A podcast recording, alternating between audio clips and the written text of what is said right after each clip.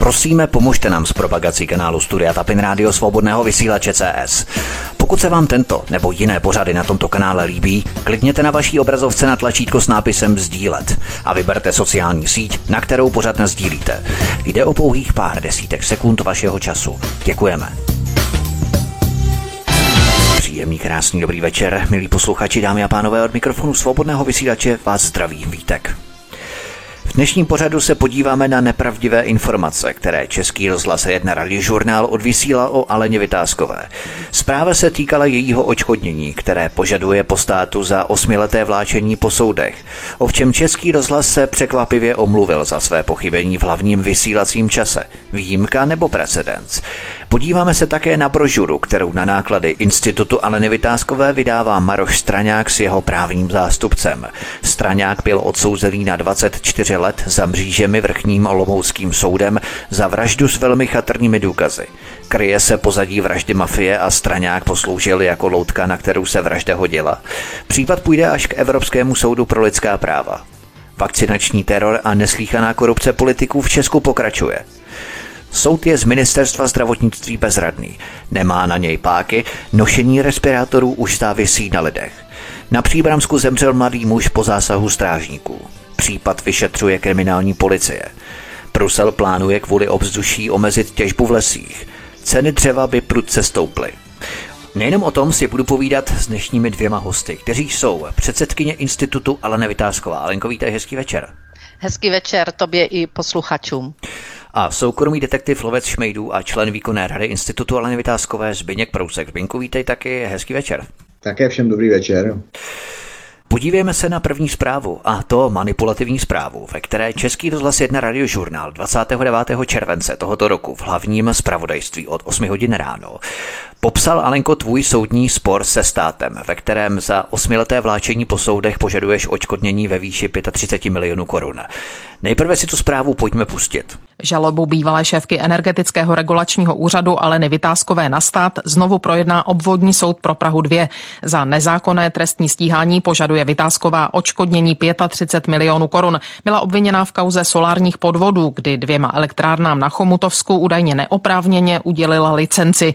Krajský soud v Brně ji proto poslal na 8,5 roku do vězení za zneužití pravomoci. Odvolací senát ale Vytázkovou kvůli nedostatku důkazů zprostil viny. Co bys vybrala na té zprávě jako nejstěženější manipulaci, která z té zprávy zazněla? Tak především eh, to, že já jsem měla vydat eh, licence nezákonně. Pravdou je, že já jsem v době, kdy se vydávaly tyto licence, vůbec na úřadě nepracovala. Přišla jsem za více než půl roku na úřad do funkce předsedkyně a tyto licence byly vydány za předsedování pana Josefa Fišta. Takže to je taková základní stěžení, stěžení eh, věc, eh, která máte posluchače, která máte občanskou veřejnost, že já jsem měla být ten člověk, který vydal nezákonně licence.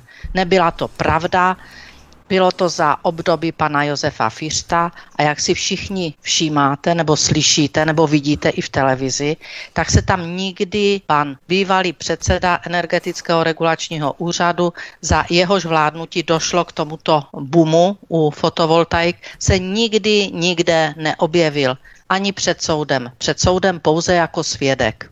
Takže to je záležitost, která má dopad samozřejmě na moji osobu ve veřejném mínění a do jisté míry mohla taky ovlivňovat eh, eh, soud, eh, který probíhal ten týžden v jako občanský soud, protože se soudím o očkodnění za nezákonné trestní stíhání, jak tomu dodávám vykonstruované trestní stíhání.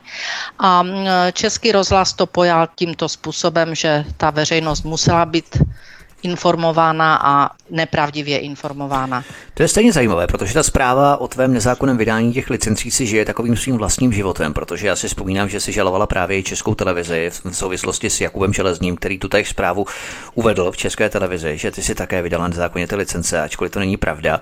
A o tři roky později ten týž český nebo veřejnoprávní moloch uveřejnil tutéž informaci. To je zvláštní, že oni si to jaksi neaktualizují nebo neupdateují ty informace. No, oni, oni, oni si je nemusí ani aktualizovat aktualizovat ani upgradeovat, oni by je měli vysílat pravdivě. A já jsem nikdy za tento skutek, že bych vydala nezákonně tyto licence, eh, souzena ani nebyla, ani jsem nebyla v této věci obžalována. Týkalo se to eh, úplně něčeho jiného, postupu v správním řízení, nikoli v vydání licencí. Já bych to ještě možná rozvedla, že to se vysílalo a hovořilo o tom takto již v dřívější době, protože to bylo určitě zajímavější pro posluchače, eh, bylo to zajímavější eh, hodit tady tuto nezákonnost na nevinného, to se té partě mohlo velmi hodit, takže se to vžilo a používalo i v době, kdy jsem byla na energetickém regulačním úřadě. V té době jsem prostě proti těmto mediálním útokům takto vehementně nebojovala. Nicméně já tam již nejsem uh, více eh, než čtyři roky k dnešnímu dni. Eh, nepra- eh, jsem skončila řádně funkci po ukončení funkčního období. A, a tyto nepravdy, a tyto, a tyto, a tyto nepravdy, ne, ne, ne, tyto nepravdy, já doufám, že jim neležím v žaludku, ale tyto nepravdy se dál publikují, aby z nějakého mě neznámého důvodu mě dále dehonestovali. Takže možná, že by posluchače zajímalo, co jsem udělala v této věci.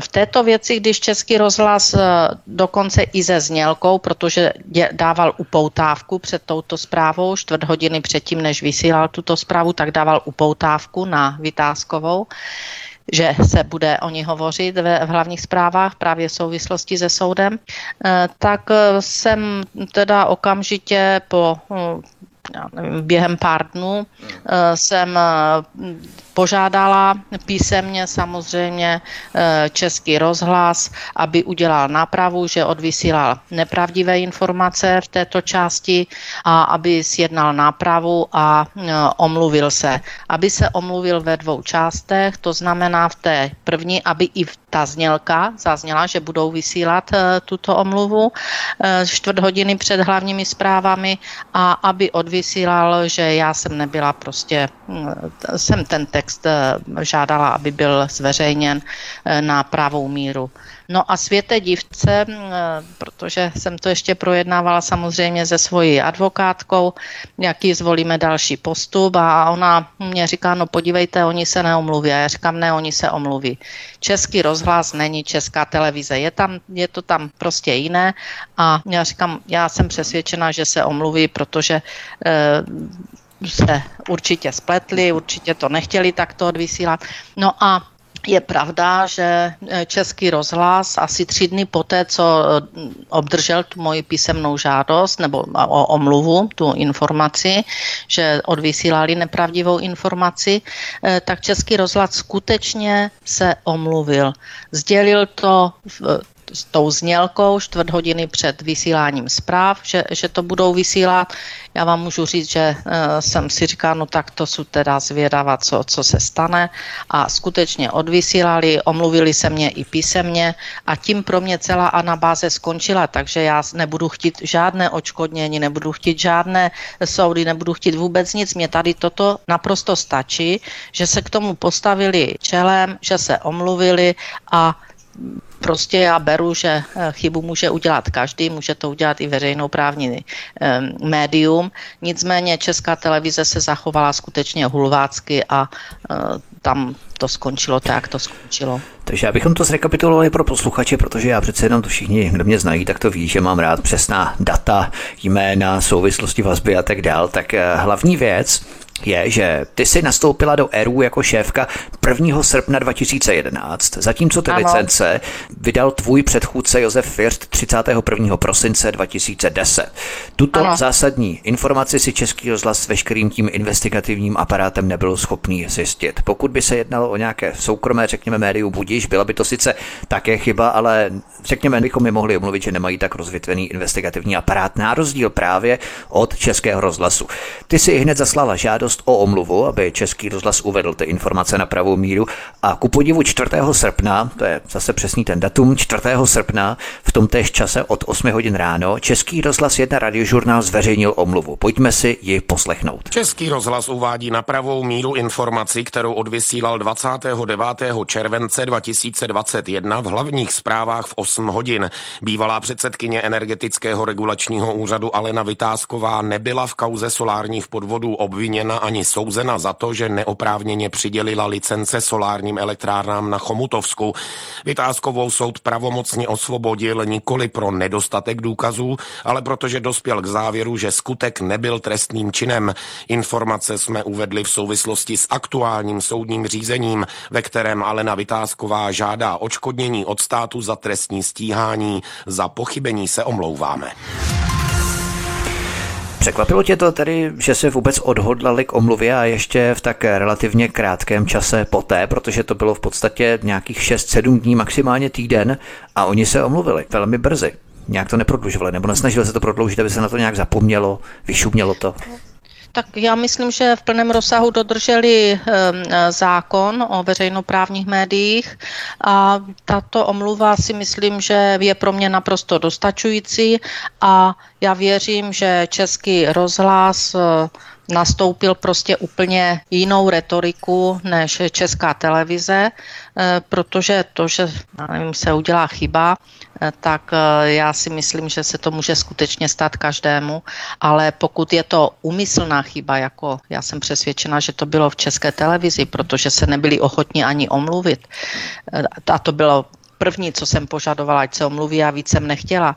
Eh, takže já si toho velice cením a já věřím, že hm, Český rozhlas eh, si bude dávat pro příště pozor, ne v mém případě, ale prostě ve všech případech, protože jejich zpravodajství je vnímáno jako, hm, že, že je hm, pravdivé, že se tam neuvádí nějaké uh, záležitosti, které by byly spojeny s bulvárem, takže je to úplně jinak vnímáno než třeba jiné stanice, které mohou mít až blíž k bulváru než k zpravodajství. Ano. ano, pokud se samozřejmě nejedná o publicistiku ano. nebo nějaké eseje, případně názor no. regulenty, protože já třeba poslouchám Český hlas plus a to je opravdu katastrofa, protože tam v jednom kuse řeší, kdy se očkovat, kam se očkovat, kolikrát se no, očkovat, čím se to, očkovat to je, a tak dále. To prostě je, vakcinační to, kampaň. To je, to, No to je, to je další věc, kterou budou možná v budoucnu řešit jiní, proč to takto je. Eh, proč veřejnoprávní eh, média se takto propůjčila k této propagaci, ale já teď hodnotím vyloženě to, že se postavili v té oblasti toho zpravodajství, že byli schopni, to je obrovský pokrok, to je neskutečný. Možná třeba někdo přijde o prémie v rámci toho zpravodajství v rámci Českého rozhlasu, radiožurnálu, ale zeptám se Zbyňka Prouska. Zbyňku, co myslíš, že se odehrálo v zákulisí, že se Český rozhlas k takovému poměrně nestandardnímu kroku odhodlal, protože víme, jak to chodí, tento veřejnoprávní moloch se bude raději jej soudit a zuby nechty bránit, aby nemusel přiznat své pochybení. Považuješ to spíš za výjimku, anebo jakýsi precedens i do budoucna v podobných pochybeních? Spinku? Tak já předesílám, že nejsem odborník na česká média, to je naprosto každému jasný, ale úplně, úplně, úplně, když to, jak bych to řekl, teďka trošku tu stránku otočím a zase ji vrátím, tak já jsem svýho času ještě do loňského, ještě do letošního jara jsem aktivně spolupracoval s Českým rozhlasem Sever, to je v podstatě součást. Českého rozhlasu. Český rozhlas Sever, kde jsem byl vždycky pravidelným hostem vysílání dopoledne právě na, na, na téma podvody šmejdů a tak dále. A takže bych jenom chtěl, protože já neznám tu problematiku toho, toho ERU a těch fotovoltaik a tak dále, ale chci říct tolik, že obdobně jako, jako e, paní Vytázková mám taky z toho českého rozhlasu takový v podstatě cel, v celku dobrý pocit, takže já si myslím, že ten český rozhlas e, je taková, z mýho úhlu pohledu, je taková, taková trošku výjimka potvrzujících se pravidlech. Jo? To znamená, že já taky ten Český rozhlas tak nějak vidím jako takový spíš solidní médium, který prostě si se snaží šířit informace eh, pravdivý a jestliže došlo tady k tomu, že unikla jakási nepravda a přistoupili tak, jak to tady paní Vytázková, přistoupili tomu problému tak, jak paní Vytázková popisuje a v podstatě, v podstatě si myslím, že fakt rychle, akčně a seriózně, takže já si myslím, že není potřeba jako to dá, nějak to dále jakoby rozmazávat. Paní Vytázková to vystihla naprosto, si myslím, že, že, jak se říká dneska moderně, sdílím její myšlenky. Prostě splít se může každý, splít se můžu konec konců já, tady ve vysílání můžu takzvaně něco, když to řeknu, plácnout, ale pokud teda eh, nedělám, nedělám problém s tím, že se to budu přečovitě držet, anebo budu dělat mrtvýho brouka a prostě tu chybu uznám, eh, tomu dotyčnímu se omluvím, uvedu to na správnou míru, tak si myslím, že to je to nejlepší, co tady mohlo nastat a, je, e, a myslím si, že to je dokonce 100% toho, co paní Vításková chtěla. Ona nechtěla aspoň já jsem to s ní některých nekonzultoval, ale určitě nechtěla prostě, jakoby, bych to řekl, eh, tu, tu věc dělat zajímavou, ale chtěla, aby se ta věc uvedla na správnou míru. Takže já odpovídám na otázku tak, že si myslím, že, nebo z mého úhlu pohledu je České rozhlas solidní médium, myslím, že se k omluvě došlo a hlavně, že došlo k uvedení věcí na správný stav a to si myslím, že je to alfa omega, takže já v tom nevidím problém. Ty jsi Spinku zbudil mu zvědavost ohledně informace, kterou si sdělil v souvislosti s tvým účinkováním v Českém rozhlasu Sever do jara tohoto roku. Ta spolupráce skončila, nebo proč si uvedl zrovna do jara? No takhle, ta spolupráce není nějak, jak bych to řekl, na, nasmlouvaná, vždycky byla prostě říká sporadicky, jo, to rádi mi oslovilo, když mělo prostě nějaký problém z hlediska posluchačů, e, z hlediska prostě, jak bych to řekl, analýz nějaký, prostě nějakého, jak bych to řekl, veřejného mínění nebo veřejné názorovosti, jo, čili když tam když se prostě kupili pro, problém, pro, eh, podněty od, od posluchačů na téma šmejdí, tak tu a tam jsem vždycky každý, já nevím, není to právě pravidlo, čili jednou za tři měsíce, jednou za půl, jsem vždycky byl prostě pozvaný do nějakého pořadu, který tady na to téma byl připravený, tam jsem splnil tu svoji roli toho hosta a zase jsem prostě odešel, takže takhle bych to vysvětlil. Měli bychom to chápat tak, že si český rozhlas třeba myslí, anebo je přesvědčení o tom, že šmejdi zmizeli a proto už není třeba tě zvát. no, tak já si myslím, že si to, ne, že si to vůbec nemyslí, jo, ale pochopitelně má široký pole působení, musí se věnovat tomu, co jeho, jeho posluchače zajímá, což si myslím, že je správný, jo, prostě ne, ne, ne, nevysílat něco, co nezajímá nikoho, ale vysílat to, co někoho zajímá. E, dál tak nějak vím, že Český rozhlas Sever, to je právě to Ústecko, Chomutovsko a podobně, je celkem na tom severu hodně poslouchaná, hodně poslouchaný rádio, dokonce jsem ho slyšel u řidičů městské dopravě a tak dále, tak dále, takže fakt jako frčí. Proč tam asi nejlepší signál z té Bukové hory, tak asi nejposlouchanější, protože jiná tam člověk asi neladí. Ne, to je trošku samozřejmě. Ne, je, tam, je, tam, je tam toho dost, ale oni jako fakt jako to celkem umějí, jako, no, tak nějak prostě i mně se jako líbí, jako, jako rádio, dají se, jak se říká lidově, dají se poslouchat, jo, a navíc, navíc, e, jako na tom byl obou strany dobrý, že oni po mně nechtěli nikdy nějaký takový prostě plitký povídání, ale spíš jako rady těm lidem, prevence a tak dále, a tak dále, takže já se na ně dívám dobře. Pojďme na další zprávu. Alena Vytázková. Se Zbyňkem Brouskem jsme odvysílali 30. listopadu 2020 pořad, který popisuje chronologicky případ Maroše Straňáka. Toho vrchní olomoucký soud poslal za mříže na 24 let za údajnou vraždu 77-letého důchodce ve Slopném na Zlínsku. Důkazy byly více než chatrné a naprosto nejasné. Probíhala tam dokonce účelová svědectví, výměnou za předčasné propuštění svědka a tak dále. Detaily tady nebudeme rozebírat. Kdo chcete, milí posluchači, pořád si poslechněte tady na Odyssey. Bylo to 30. listopadu, ještě jednou to zopakuji, 30. listopad 2020. Nicméně Maroš Straňák spolu se svým právním zástupcem vydali brožuru na náklady institutu Aleny Vytázkové. Brožuru aktuálně rozesíláte tam, kde by měla být, to znamená na Senát, některé politické strany, justice a tak dále. Kdybychom si tu brožuru měli představit, co obsahuje, Alenko? Tak je to eh, do jisté míry taková spověď Maroše Straňáka, eh, kde popisuje celou tu svoji kauzu a kauzu, jak probíhala eh, před soudem. Já ještě úvodem, než to popíše blíže eh, Zbíněk Prouse, který tu kauzu vlastně řídí celou u nás, nebo řídí, má na starosti, má na starosti, tak eh, posluchači, kteří by měli zájem o tu brožurku, tak ať prostě sdělí a my jim ji zdarma pošleme, aby věděli, o, o, o, o, čem, o čem to je. Eh, takže my jsme samozřejmě do obsahu vůbec nezasahovali jako institut, to není naše záležitost. My jsme jenom umožnili Maroši Straňákovi a jeho právníkovi, aby se ta kauza dostala k politikům, aby se dostala k lidem, kteří by mohli pomoci a znovu hovořím a, o obnově procesu institut nemá jiný zájem, než aby byl spravedlivý proces eh, v této kauze, aby skutečně byly vyhodnoceny všechny důkazy a nebylo svědectví položeno, tak si před chvíli řekl, na svědectví eh, osoby, která získala tím nějaké výhody, no, podmínečné propuštění nebo hmm. různě.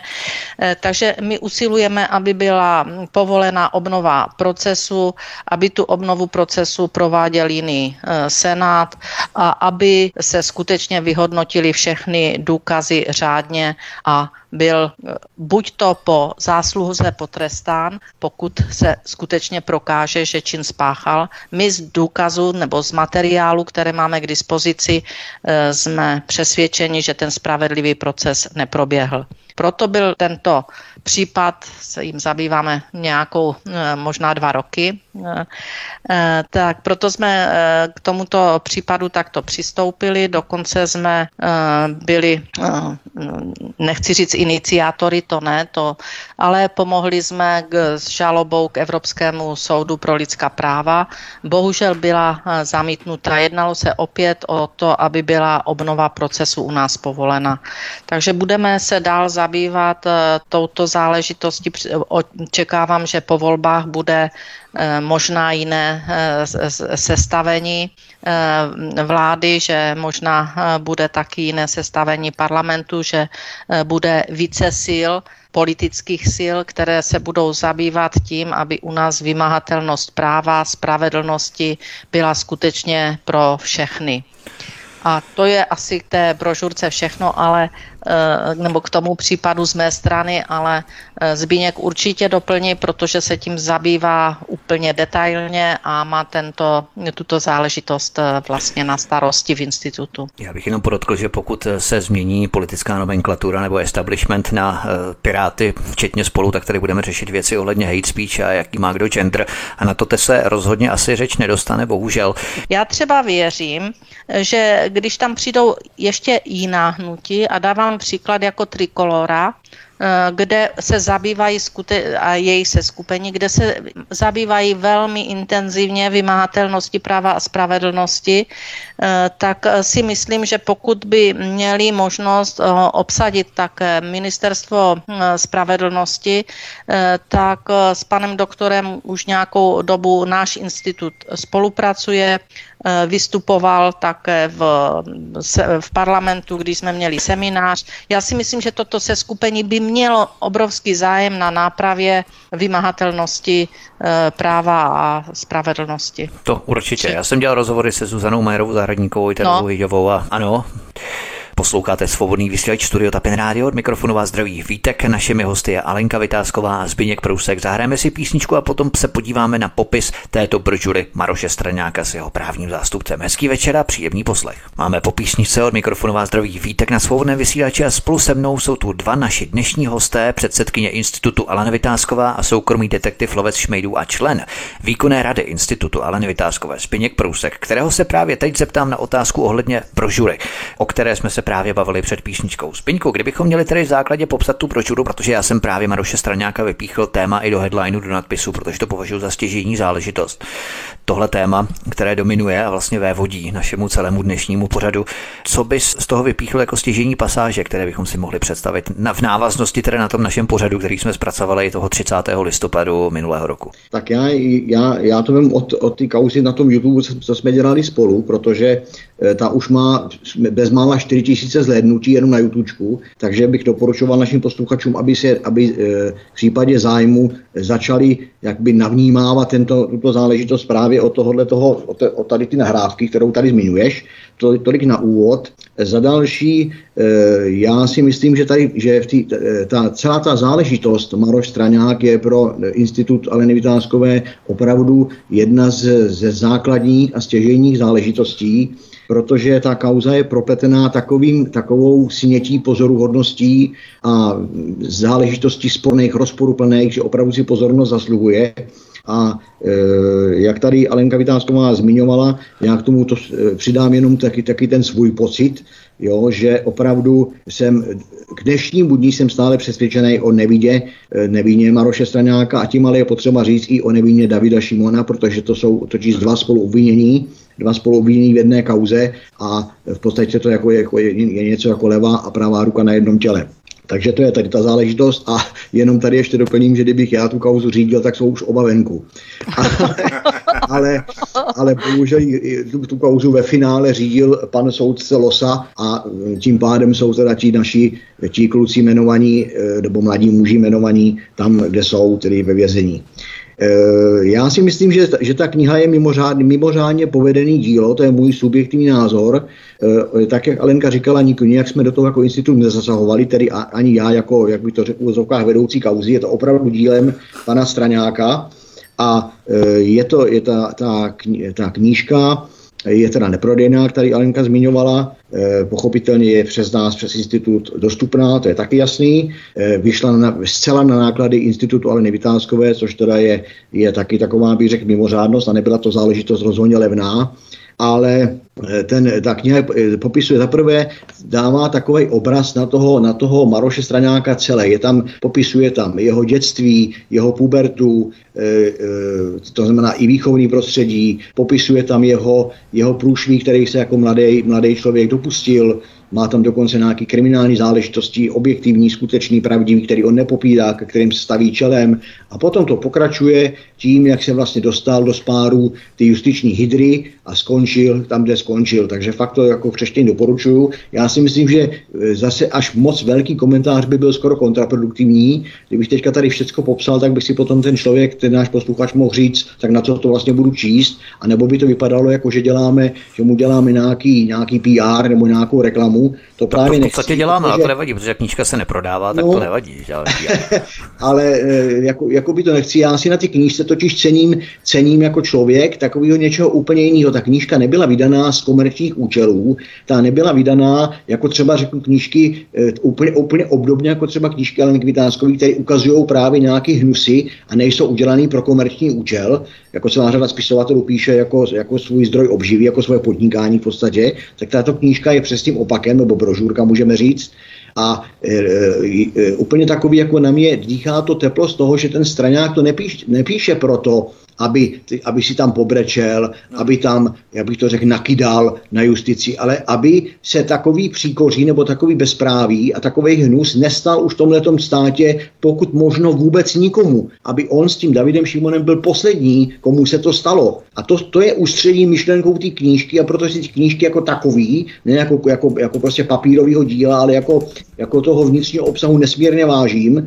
Navíc byla dost prastě napsaná, protože z vězení pochopitelně psát knihu dá, je, je, je dost, dost náročný. Takže uh, si myslím, že fakt jako doporučuji přečtení. Uh, a navíc mělo by z toho být právě vývodem takový, to, takový ten zájem na tom, aby u nás opravdu byl spravedlivý proces, jako ne, ne, a aby, byl, aby všechny pochybnosti byly opravdu brány ve prospěch toho podezřelého, toho obžalovaného, toho obviněného. A ne, že se bude dovozovat, vyvozovat a podobně. A ta knížka je toho plná, respektive ten příběh toho stranáka si Šimonem je tohohle toho dovozování plný konec konců. Alenka to tady zmiňovala. Čili cílem je tam otevřít lidem oči, aby opravdu lidi začali vnímat e, tu justici jako něco, co se jich týká každým dnem, protože nic nespáchat ještě neznamená, že neskončíte ve vězení. Čili opravdu začít, aby ta veřejnost začala vnímat ten problém jako každodenní problém a jako problém, který je těsně vedle, vedle nich. Jako ne jako problém, že to je problém nějakého straňáka tamhle někde na Mírově, jo, a když to bude číst, eh, když to bude číst člověk Karlových Varek, tak si řekne, no tak to je tisíc kilometrů ode mě, to se mi netýká. Ne, aby ten člověk při, při, při čtení té knihy aby se to uměl vžít natolik, že vlastně se to samý může stát klidně jemu, kdykoliv zítra, pozítří, jenom proto, že prostě to bude proces na objednávku, nebo to bude líbovůle, nebo se ten článek, nebo ten, ten čtenář se stane zítra, pozítří, po pozítří někomu nepohodlný, nebo bude ve prospěch někoho pohodlného obětován, to je přímo ten případ si myslím já toho, toho straňáka, on nebyl nikomu nepohodlný, ale byl obětován v zájmu někoho úplně jiného. Takže to je taková ta, taková ta uh, takový ten celý to, to jádro té knihy, nebo jak bych to řekl. A zároveň to výstižným, stručným, jasným a srdečným způsobem vystihuje, jak justiční hydra dnešních dnů umí mladému nebo i jakýmkoliv jinému člověku zničit život. Protože v podstatě, i kdyby jsme vyhráli, e, říkám to obrazně, kdyby jsme vyhráli ten spor zítra, pozítří, popozítří, tomu stranákovi už to ty ztracený dny, týdny, měsíce a roky života nikdy nevrátí. I kdyby, ta, i kdyby, i kdyby vysoudil jakýkoliv očkodný, prostě život už to tomu člověku na svobodě nikdy nevrátí a kdyby se, e, a já věřím, že ta kauza ve finále prolomíme ty ledy a dostaneme se k tomu, že prostě vyplave ta špína, ale potom by ta, ta špína měla pochopitelně sebou stahnout a smíst i, celý, i všechny ty talárníky, který se na tomhletom, na tomhletom, na ty špíně podepsali, nebo který, kteří se pod tu špínu podepsali. To znamená, že ty případy se abstrahují v podstatě, protože lidé si právě řeknou, mně se to stát nemůže, proč bych se o to měl zajímat. To znamená, ta nepersonifikovanost legalizuje tuto celou justici tímto způsobem. A to je právě ta přidaná hodnota celé té knihy, která jaksi dimenzuje ten rozměr, akcentuje tu hodnotu, že by se lidé právě měli zaměřit i na tu vyšší perspektivu s ohledem tedy na justici, aby se právě tyto případy už nikdy více nestávaly. Je to samozřejmě dlouhý boj, velmi dlouhá, trnitá cesta. Mně se líbí, eh, že se Maroš Straňák nesnaží zatajovat nějaké ty průšvihy, kterých se dopustil, kterými si prošel a tak dále. Prostě jde takzvaně opravdu z kůží na trh a ponechává na lidech, aby ho rozsoudili, ale i to se samozřejmě nemůže brát jako polehčující okolnost, ale zároveň se to nemůže brát jako něco, co by mu přitěžovalo v rámci tohoto soudu. A to je to důležité, že on se nesnaží nic skrývat. A to nám ještě zvyšuje jak si tu důvěryhodnost toho člověka, jak Davida Šimona, tak samozřejmě i Maroše Straňáka, protože někdo to na ně evidentně hodil, tu vraždu, v rámci nějakých skupin podsvětí mafie a je důležité právě se tomuto případu nějakým způsobem věnovat. Ještě Anka Vytázková na závěr této kapitoly. Institut Aleny Vytázkové také podpořil žalobu k Evropskému soudu pro lidská práva ve Štrasburku. Znamená to, že se vyčerpaly veškeré opravné prostředky v Česku? Ano, ano, v té, v té eh, dané věci žádost nebo eh, o obnovu procesu, eh, tak samozřejmě prošlo všechno našimi soudy a bylo zamítnuto, tak jsme se obrátili na Evropský soud pro lidská práva.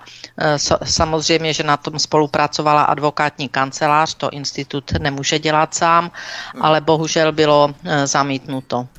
Aha, to znamená, že se to nedostalo. Já jsem neviděl Já. právě, že tam jsou nějaké parametry, které to ještě profiltrují, nějaký mechanismus, že se to tam vůbec nemůže dostat na ten Evropský soud pro lidská práva. to, to, se tam, to se tam dostalo. To se tam dostalo. My jsme to na Evropský soud pro lidská práva jako předložili, ale bylo to zamítnuto. Po jsem, takže se nedostalo, nebo já tomu nerozumím. Ne, Dostalo Evropský, na stůl, soud, Evropský soud pro lidská to. práva to projednal, a, a, a oprávněnost podání toho návrhu zamítl. Tak. To znamená, že zamítl jo. to, že, že tam, e, jako jinými slovy, e, ten podnět se jmenuje stížnost. Jo, stížnost Evropskému soudu pro lidská práva pro porušení procesních věcí tady u nás. A on tu stížnost jakoby zamítl, že nebyly porušeny. To znamená, jaká je perspektiva teď, nebo co dělat teď? Je perspektiva teď? taková, že, může, že je tady otevřený, otevřený, je tady ještě pořád velká možnost ke stížnosti pro porušení zákona, kterou se dá vyvolat jakoby obnova toho, toho řízení, protože ta, o tom ta evropská stížnost není, ta je jenom ta řeší jenom o tom, co bylo, Jo? Já tady jenom ještě doplním velmi důležitou, důležitou poznámku, že ten Evropský soud pro lidská práva bohužel rozhodl tak, jak sami právníci říkají, takzvanou básničkou. Čili to je jo, pro naše posluchače, to je text, který rozestílají e, v každém jednom případě, kdy prostě něco zamítají. Jo, já tomu nechat,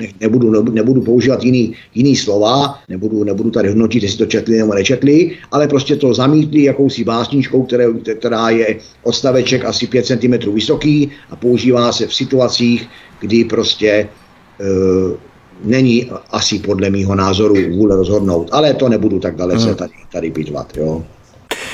Pojďme na další téma, ale na Vytázková. Nejvyšší správní soud se pozastavil nad tím, že ministerstvo zdravotnictví se opakovaně dopouští ignorace jeho rozhodnutí. Soud uvedl, že příště už by mohl opatření zrušit hned bez odkladu. V právním státě není možné, aby moc výkonná nerespektovala jasně vyjádřený názor soudu a kladla překážky moci soudní při dbání na dodržování zásad demokratického právního státu, který je založen na úctě k právům a svobodám člověka a občana konstatoval soud. Odkaz číslo jedna v popise pořadu na Odyssey. Jasná otázka. Jsou poslanci, kteří nerespektují jasný příkaz nejvyššího správního soudu, zločinci a mělo by tak být i s nimi zacházeno, Alenko? Jestli eh, stát je řízen na nezákonnostech, protože to nebylo jediné rozhodnutí eh, soudu, těch rozhodnutí eh, soudu byla celá řada, jestli se nepletu takových 15-16, eh, že se jak ministerstvo zdravotnictví, tak vláda rozhodovala právě v, té, v kontextu opatření proti covidu v rozporu se zákonem, že ta opatření byla nezákonná, tak je-li takto stát řízen na nezákonnostech, tak pak se musíme jednoznačně domnívat, nebo nedomnívat, to potvrzuje, že vlastně nejsme právní stát, že nedodržují ti, kteří tento stát řídí, zákony a pak si řeknou občané, proč je mám dodržovat já. Na druhé straně pak vidíte, že soud zrušil v nějaké e, části, v nějakém časovém e, prostoru nošení roušek, ale mezi tím zmlátili policisté prostě nějakou ženu a, na to se musela odívat její malé dítě, jak ji, já nevím, zne, znehybňují na zemi, e, jak vyvlékli invalidní ženu z tramvaje a tam ji taky, já nevím, téměř donucovat sdělovacími prostředky nutili uh, roušku a v mezidobí to pak soud zrušil, že to bylo nezákonné. Eh, já jsem přesvědčená, že pokud to vláda nebo ministerstvo zdravotnictví udělají jednou takovou chybu, tak samozřejmě, že i za tuto chybu by měli být potrestáni, protože oni jsou ti, kteří předvádí, jak se má občan chovat a natož politik. Ale když to udělají po 12., po 14., po 16., tak oni ignorují vůbec eh, právní stát a podle mě by měli být trestně stíháni. To byl také důvod, že jsme podali eh, trestní oznámení jako institut na eh, všechny tyto účastníky, jak už z vlády, tak ministerstvo zdravotnictví podali jsme na ně trestní oznámení za to, že soustavně porušují zákony a přivádí de facto občany do uh, situace, kdy se blížíme spíš anarchii než k demokratickému státu.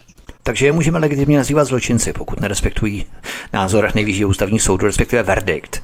Tak, tak podívejte, já, já s tím nemám jako problém. Je to zvlášť závažný zločinec, protože eh, když já jsem byla ve vykonstruovaných eh, případech tahana po soudech, byly to vykonstruované případy, nakonec se ukázalo, že nic nezákonného se nestalo, že si to někdo vymyslel, tak jsem byla obvinována za zvlášť závažný zločin. A souviselo to například u kauzy s doktorkou Veseckou, že se měla porušit energetický zákon, že se mi jmenovala do funkce na energetickém regulačním úřadu na právní úsek jako e, šéfu e, místo předsedkyni pro právní oblast, jo, bývalou nejvyšší státní zástupkyni. Takže tam mě bylo kladeno za vinu, že jsem měla porušit energetický zákon tímto jmenováním a byl to zvlášť závažný zločin. Takže tady tito, kteří ovlivňují vlastně 10 milionů občanů, tito, aby byla správně, abych to správně nazvala politici, tito politici,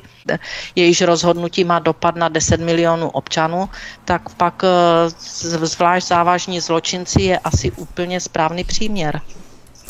Zbigněk Prousek, Institut Aleny Vytázkové, jak Alenka zmínila, také podali na tyto zvlášť závažné zločince ve sněmovně žalobu za nerespektování právního řádu. V rámci nařízení soudem, nejvyšším správním soudem, ovšem nejvyšší správní soud je z ministerstva zdravotnictví bezradný, nemá na něj páky na nošení respirátorů. A nošení respirátorů už prý záleží pouze na lidech. Můžeme si narýsovat nějaký, já nevím, základní postup v případě, že na nás nějaký koronafašoun zavolá policisty, jak s nimi komunikovat na co se přímo odvolávat, tak abychom se vyhli nějaké přímé konfrontaci s těmi policisty. Protože ne, asi každý má odvahu na podstoupení správní žaloby nebo čelit hrozbě blokové pokuty. Jak postupovat tedy v takových případech hrozby vyhrocené konfrontace s policisty, Zbyňku? tak eh, já jsem tam ještě připraven nějakou, nějakou reakci, to si nechám na, na, na závěr toho mýho příspěvku, takže eh, odpovím hned na otázku. Eh, pochopitelně ta tvoje, ta tvoje otázka, zase se dostáváme k tomu, co jsme mnohokrát tady, tady diskutovali, To znamená, vůbec dostáváme k tomu základnímu té odbornost policistů jako takových, ale abych, abych nebyl příliš, jak se říká, dlouhý a široký, tak já tady doporučuji základní, úplně základní školní věc nikdy neplatit pokutu. To znamená odmítnout zaplacení blokové pokuty a tím pádem ten policista, ať už vymáhá cokoliv, ať už řeší jakoukoliv, jaký, jakýkoliv, eh, jakoukoliv záležitost, o které se ten policista domnívá, že je protiprávní záležitost, tak jakmile odmítneme zaplatit blokovou pokutu, tak se, takzvaně nevzdá, tak se prakticky nevzdáváme jakýkoliv dalších nějakých práv, domožení se svých práv a nějaký spravedlnosti, nebo aspoň představy o nich. Jakmile tu pokutu blokovou zaplatím, tak se vzdávám úplně všeho, protože když se podíváte do příslušných správních norem, protože pokuta je součástí správního práva ve směs, a tak e, zaplacení pokuty v podstatě e, souhlasíte s tím, že jste ten delikt, že, te, že, jste, že jste ten delikt spáchal jako člověk a zároveň se vzdáváte jakýchkoliv možných opravných prostředků. Proti pokutě totiž není, není, není opravný prostředek přípustný. Takže já tady moje rada je, nikdy neplatit pokutu tam, kde teda jakoby kajícně nedám hlavu dolů a neřeknu si ano, já jsem prostě tady pochybil, tak je to jasný, nebudu to zbytečně protahovat a prodražovat, protože to správní řízení tam je pochopitelně podmíněno poplatkem, který zaplatím v okamžiku, kdy ho prohraju. Myslím, že to je tisíc korun, nebo teď možná to bylo zdražený, ale to není důležitý pro tu otázku. Takže já odpovídám tak, nikdy tomu policajtovi, když jsem přesvědčený o tom, že, to, že nejsem vinej, neplatit pokutu. To je úplný základ. A potom se to dostává takzvaně z toho chodníku, z té ulice, z toho místa řešení ke takzvanému správnímu orgánu a tam už pochopitelně mám daleko, daleko větší, větší prostor pro uplatnění svých práv, včetně toho, že tam můžu si přijít s nějakým právním poradcem, advokátem a tak dále a tak dále. Čili to je moje taková základní odpověď. A další věc je, tak nějak v hlavě si ideální je, jak jsem to už taky říkal v těch našich pořadech, pochopitelně není každý eh, zákrok policajt versus já, rouška a tak dále, jo, je to obyčejně nepřipravená věc, ten člověk na to není připravený, ale pokud jenom trošku jde jo, a mám tam někoho v okolí, hned tomu někomu na blízku říct, hele, natáčej to tady to naše jednání, natáčej úkon toho policajta, policajt, e, tam nemusí, nemusíme mít jeho souhlas k natáčení osoby jako u ostatních osob, takže to je jedna věc. Další věc tady připomínám, připomenu, že, že policie, policie nebo policista, jako každý orgán veřejné moci, si může z ústavy dovolit jenom to, co k čemu zákon opravňuje, čili nemůže tam, byť se to tak v praxi děje, dávat nějaké svoje libobule a podobně. V podstatě by měl mluvit jako kniha, měl by mluvit jako sám zákon. Já tady dám jen takovou vstovku, že policajti rádi používají slovo jménem zákona při zahajování nějakého takzvaného zákroku, ale pak se zjistí, že ten zákon vlastně vůbec neznají, jménem kterého mají jednat ale to je věc druhá. Takže eh, pokud ta možnost je, tak ten zákrok si jakoby natočit, i to prostě jak k tomu došlo a tak dále, celý ten průběh toho takzvaného služebního zákroku.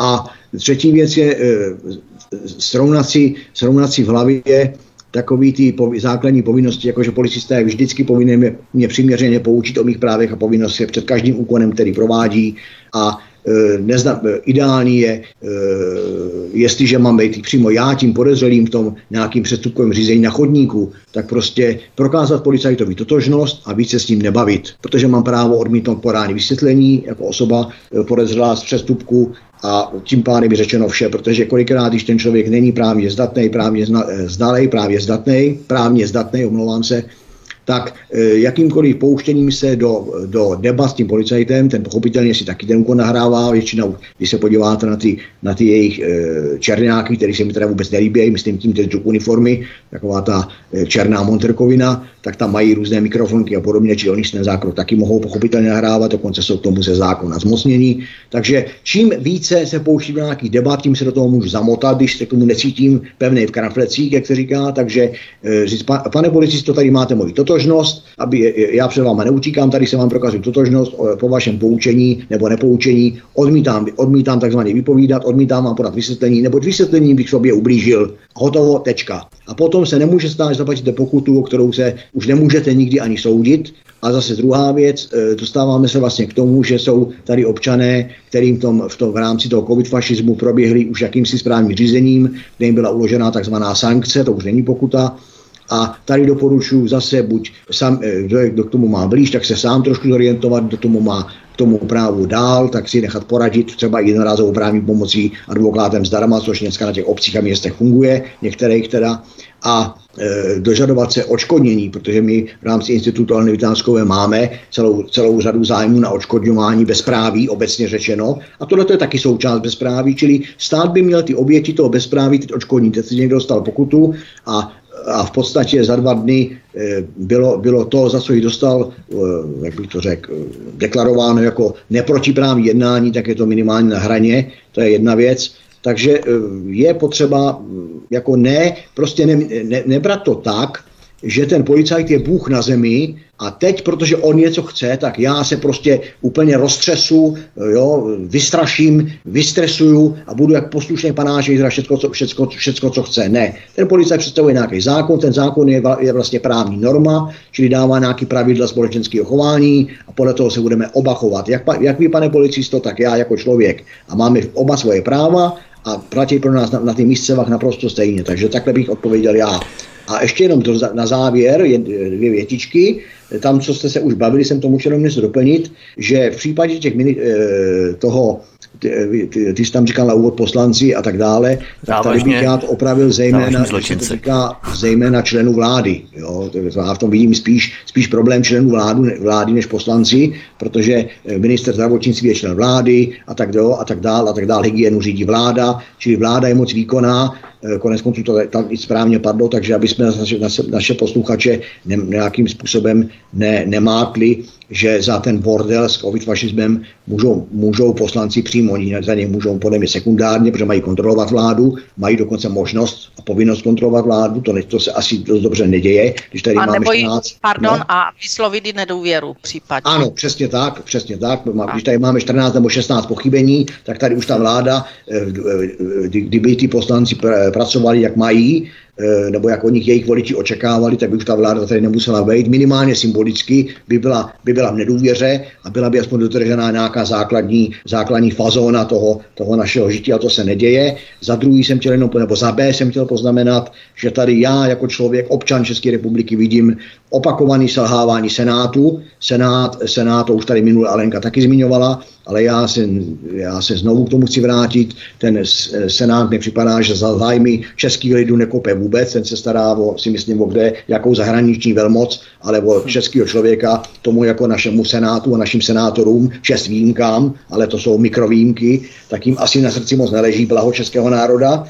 A e, za další, jestliže je tady 14 nebo 16 pochybení, tak si myslím, že vůbec nemůžeme mluvit o tom, že by tady šlo o nějaký náhodný e, pochybení. Já si myslím, že to nejsou ani systémová pochybení, ale že to je čirý úmysl protože jestli někoho někdo e, píchne jednou nožem, no tak se můžeme bavit o tom, že se e, nepozorně otočil a prostě v nedbalosti píchl někoho nožem a způsobil mu úraz. Ale jestliže někoho píchnu nožem 14krát, tak přeci nemůžu říkat, jako to bylo v případě tam nějakého toho popíchaného srdce, tak nemůžu říkat, že, to, že jsem to udělal omylem, že jsem je píchnul jednou, pak ještě 13krát, tak to je, to je přeci nesmysl, že jo. Tak. No, a takže to jsem jakoby takhle nějak vyčerpal. A když jsme ještě u toho covid fašismu, tak bych tady zmí, využil toho našeho pořadu a vybídl bych ty, ty, ty lidi, kteří rádi používají mozek v hlavě, že teď bude období, kdy ten covid fašismus bude útočit na naše děti. A já, eh, protože bude, bude otevřený školní, nebo začíná školní rok, budou otevřený školy a zase to začne nějaký ty špejly do nosu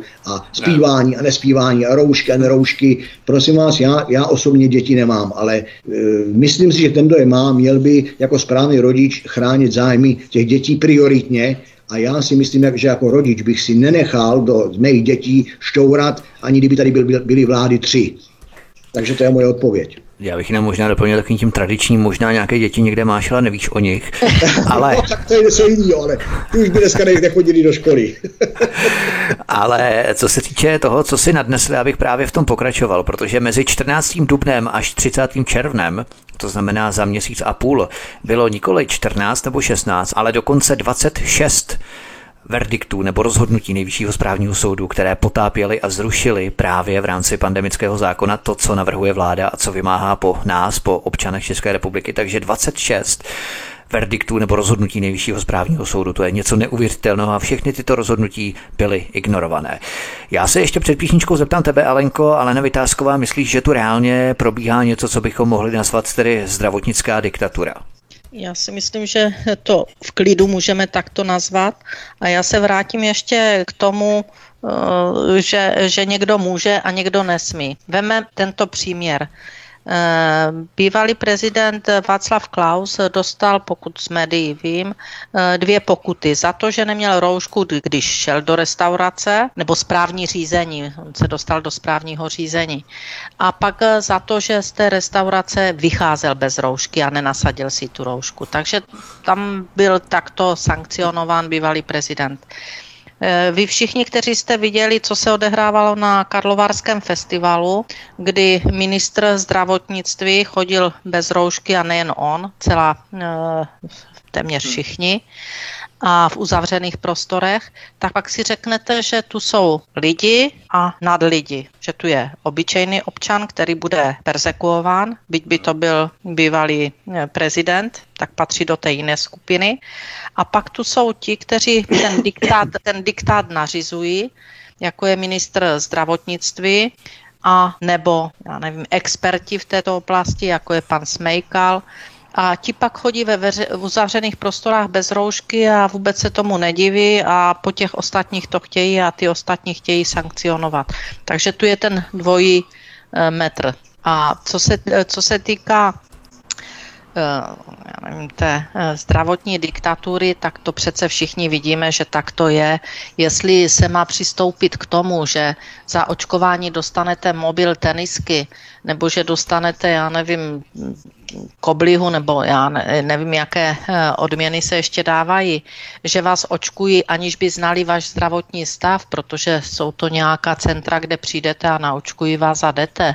Jsou to nějaké pojízdné, eh, pojízdné ordinace v autobusech, kdy se postaví někde na prostranství a očkují, tak pak to je úplně o něčem jiném. Pak to je pouze a jen o penězích a nikoliv o zdraví občanů. Umíš si Vítku představit nebo některý z našich posluchačů, co by udělala naše, já tomu řeknu teďka vzletně propaganda, kdyby někdo, kdyby nějaký státní orgán, nebo kdyby čínská vláda porušila 26krát rozhodnutí soudu, anebo kdyby Bělorusku byl, bylo 26 průserů tady toho druhu. To by naše média to vláčelo, to by jsme ani, ani snad nemohli přečíst, jak by byly titulní strany, tučným písmem. A u nás nic. Senát mlčí, sněmovna mlčí, jak ty říkáš sám, 26 průšvihů, my jsme říkali teda 14 nebo 16, ono už je jich 26 a nic se neděje tak si myslím, že tady nemůžeme mluvit vůbec o právním státu. Ale nebudu připočteme, k připočteme ten 27. ohledně 27. července, kdy byl znovu vydaný verdikt Nejvyššího správního soudu k zákazu nošení respirátoru,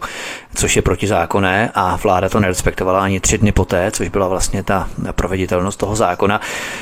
Dáme si písničku a potom budeme pokračovat dál. Předsedkyně institutu Alena Vytázková a Zbyněk Prousek jsou hosty u nás na svobodném vysílači. Od mikrofonu vás zdraví Vítek. Písnička je na cestě a po ní pokračujeme. Hezký večer a pohodový poslech. Máme po písničce od mikrofonu svobodného vysílače vás zdraví Vítek a spolu s námi tu jsou Alenka Vytázková a Zbyněk Prousek. Ještě Zbigněk Prousek, jaký je tvůj názor na ministra zdravotnictví Adama Vojtěcha, který jede jako dobře promazený stroj, kolečka se poslušně točí a tak jednou z věcí, kterou vypotil, bylo, že děcka nebudou moci zpívat ve škole, aby nešířila koronavirus. Myslíš, že se v té tvé stupiditě už naprosto ztrácejí a utápějí, prostě, že to nemá absolutně nic společného s nějakou realitou nebo vnímáním reality? Přesně, přesně tak, jak to říkáš, tady to nemusím v podstatě rozvádět, musí takový, takový dva základní, základní eh, body, na který jenom budu stručně reagovat. Za prvé, pana ministra zdravotnictví já vnímám jako člověka, který má velmi omezenou své právnost rozhodování.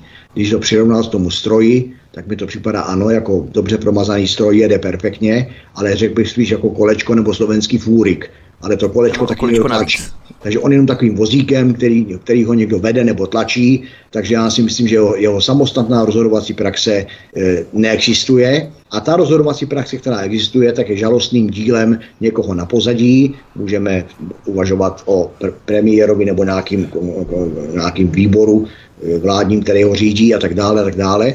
Takže to je už taková, bych řekl, spekulace, ale ten druhý bod je, že opravdu tady už, to, tady už ta nátlaková vakcinace nebo ten zájem, aby zdravý musel prokazovat, že je zdravý, o nemocnice se nebudeme ani starat, nebo skutečnost, že tady vlastně nám covid vyhubil chřipku. Já jsem neslyšel, že by někdo, někdo loni, už vlastně tady ten blázinec máme skoro dva roky, že jo, to začalo na podzim předloňského roku a od té doby vlastně nikdo neměl chřipku, všichni měli covid, nebo že takové extrémy jakože lékařka vzdělaná, vzdělaná ženská v oboru medicíny prohlásí nějaký svůj názor eh, o covidu, tak je trestně stíhaná a vedle toho člověk, který říká, že tady budou eh, desítky, stovky a tisíce mrtvé, když se nebudeme očkovat, tak stíhaný není za poplašnou zprávu.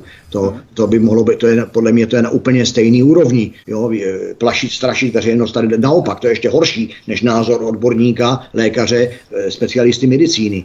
Takže se pak dostáváme k tomu, že já, tak jako Alenka říkala, já si myslím, že tady není vůbec žádný zájem o nějaký zdravý lidí, že tady to je, že tady vzniknul obrovský covid business, ten, tomu se podařilo za různých, za různých okolností a sou, souladu a sounáležitostí nabobtnat a teď se zjistilo pro určitý konkrétní skupiny lidí, jaký dobrý zdroj peněz to je, tak se vymýšlí druhá vakcinace a třetí kolo a čtvrtý kolo a pátý kolo a když nebude alfa, tak bude beta, tak bude gamma, tak bude delta. Prostě to je, já, já, já, já si myslím, a teď nevím, jestli to za to budou stíhat nebo nebudou, mi je to jedno, já už jsem starý dědek a klidně umřu kriminále, ale hrdině a neočkovaný, že to je ideální, moderní, taková moderní pomyslná zbraň.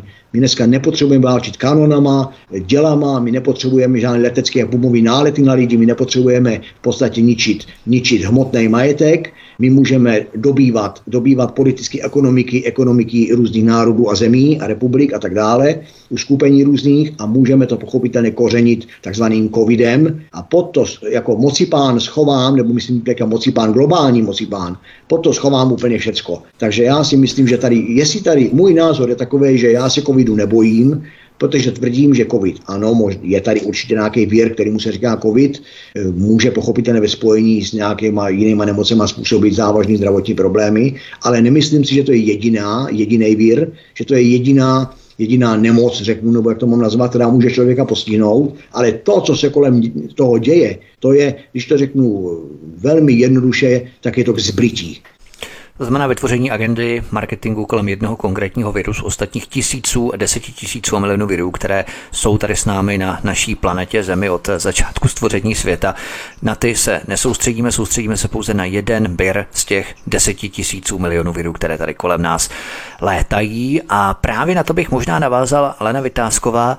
Očkovací lobby jede v hlavním proudu. Zrovna nedávno jsem četl otřesných status hejtmana Severomonavského kraje Ivo Vondráka z Hnutí Ano. To opravdu opravdu stojí za citaci. Bohužel stále plíživě stoupá sedmidenní incidence na 100 000 obyvatel. Aktuálně je na hodnotě 7,1. V neděli bylo pozitivně testováno 7 lidí. Ta čísla zcela určitě nejsou dramatická a není důvod k panice, jsou ale důvodem neotálet s očkováním. Konec citace. Dává ti to ale jako nějaký smysl, nebo bych už odhadovala hlubokou diagnózu bakterie Corumpus politicus, když se tady bavíme o těch bakteriích, Alenko? Tak to nedává vůbec žádný smysl. Je prostě cíl očkovat do nekonečna očkovat. Já nevím, jestli jste si všimli, tak eh, Izrael byla jedna z prvních zemí, která měla největší proočkovanost a také tak. tam vznikla ta, nebo teď se hodnotí, že tam znovu běží nová mutace, že je to většinou u očkovaných, takže se doporučuje třetí, třetí očkování. Takže je to z mého hlediska Eh, nejasné, co se vlastně odehrává. Zda nejsou ti očkovaní ještě více eh, náchylní k tomu podlehnout, nemyslím jako smrtelně, ale dostat ten virus, eh, jestli tam je skutečně záruka, že když je očkovaný, že ho nedostane, ta záruka není, taky se nemůže vědět, tak se říká, že očkování budou mít lehčí průběh. Jak to můžou vědět, když to ještě nenastalo? Přesně tak, přesně, jak, přesně jak, to, tak. jak to mohou vědět, přesně když tato tak, situace tak. nenastala a nemůžeme srovnávat, když, já nevím, eh, virus Delta eh, bude, dejme tomu na podzim, eh, nějak více řádit v úvozovkách, jestli to bude mít větší dopad na očkované nebo na neočkované. Je to prostě záhada a jak dříve bylo, co Čech to muzikant, tak teď je co Čech to epidemiolog. Já bych ještě řekl takové souvislosti, které taky tím jako člověk vidím, já nejsem epidemiolog a nebudu se pouštět do toho, ale vidím to ještě v takových dalších rovinách. Já jako člověk už mám toho opravdu plný zuby, tady toho, tady toho, tady toho covid fašismu, a proto se na to dívám i tak, že proto jsem rozhodnutý, že bych nevolil ANO ani ČSSD. ČSSD kvůli policejnímu násilí a ANO bych nevolil právě kvůli tady tomu covid fašismu. Prostě to, to je jediné, co jako občaní, který s tím nesouhlasíme, můžeme udělat, že prostě přibrousit drábky, protože celý ten COVID, tady ten, tady ten COVID maraton jo, začíná u toho, kde je vlastně vládnoucí elita, to je dneska ano. Čili já, já prostě jenom kvůli tady tomu bych dneska ano nevolil. Já mám teda důvodu mnohem víc, protože jsem strašně zklamaný z hnutí ano. Ale to je jeden z důvodů, proč bych to, proč bych to nedělal. To je první rovina.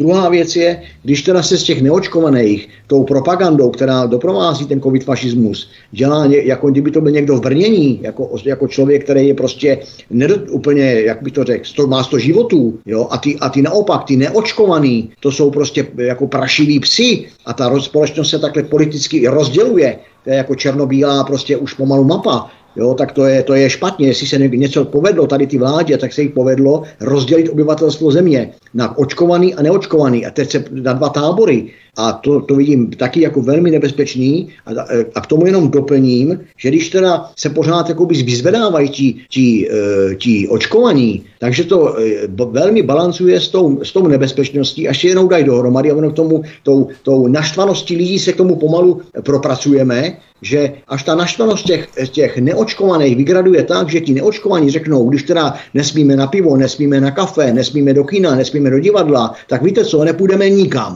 A teď nenastoupí do, do, do, do, do práce zdravotní sestry, nenastoupí řidiči autobusů, nenastoupí strojvedoucí, nenastoupí pracovníci komunálních služeb, jako jsou popeláři a podobně, řeknou, tak když jsme prašiví, tak a nikam nesmíme, tak teda nepůjdeme vůbec nikam. A vy v tom brnění to zkuste sami. No, tak se ty vládě tady vytvoří takový problém při zprávě té země, že bych se do toho, že bych jim to nezáviděl ani jednu hodinu tím končím, nebudu zdržovat. S tím ani právě oni počítali, protože k tomu nedošlo, oni počítali právě s tím a věděli, znali velmi dobře psychologii všech lidí, nejenom Čechů, Slováků, ale všech lidí, že lidé uhnou a lidé se nechají naočkovat právě proto, aby dosáhli na tyto benefity. Tak, nejenom v rámci pracovní taková pozice, Francie, ale taková cokoliv. trošku bych řekl vzora jiskřička, tam nejsou takové ovečky, jo, s vonečkama zvonící a běhající po té ohradě, a ono, e, když vezmete požár stodoly, tak taky začíná malým ohýnkem někde v koutečku a pak ta stodola hoří, hoří jedním plamenem. Takže já bych si nikdy nebyl jistý, jak se říká, nikdy neříkají nikdy. A já být v roli prostě, jak bych to řekl, na úrovni vlády, tak bych si až nebyl až tak jistý, že prostě míra naštvanosti je konečná. Není konečná.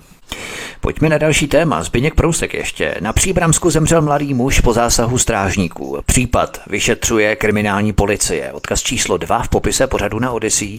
Ta zpráva je dalším incidentem v řadě, který jde na vrub policie. Minule jsme tu řešili případ strážníka v Brně, který kvůli nenasazení roušky zlomil ženě ruku u ramene, když jí vláčel z trolejbusu ven. Co se přihodilo u té příbramy Zbyňku? Protože tady jde o diametrálně odlišný případ než v rámci covidofašismu nebo koronafašismu. Tam šlo o standardní rvačku. O co tam přesně šlo? Já ještě než se k tomu dostanu, tak musíme k tomu dát pochopitelně nějakou pokličku, kde se dostaneme do toho hrnku. E, znova se dostáváš, otvíráš téma, kterým jsme tady mluvili a o kterým si myslím, že je dobře, že tady mluvíme a musí se o něm mluvit čím dál víc. E, a to je enormní nárůst policejní brutality a enormní nárůst policejního násilí. E, já jsem na tom světě, jak se říká, minulé 60-letý puberták a takový nárůst policejní brutality a policejního násilí si nepamatuju. A dokonce tady řeknu, a to, to, to naprosto, naprosto uváženě a promyšleně, že eh, takovýhle průšvihy nebyly ani za socialismu. Eh, aby, jo, ano, může jim namítnout, že nebyla mohl namítnout, že se o tom nehovořilo, že se o tom nemluvilo. Jo, nebyl zase, tak, ano, to říkám, může jim namítnout, že nebyl takový průnik informací, ale přesto si myslím, že takový, že takový enormní nárůst nebyl, ono to začíná už prostě uniformou těch policajtů a tak dále. Ale to nebudu rozvádět, otázka zněla jinam.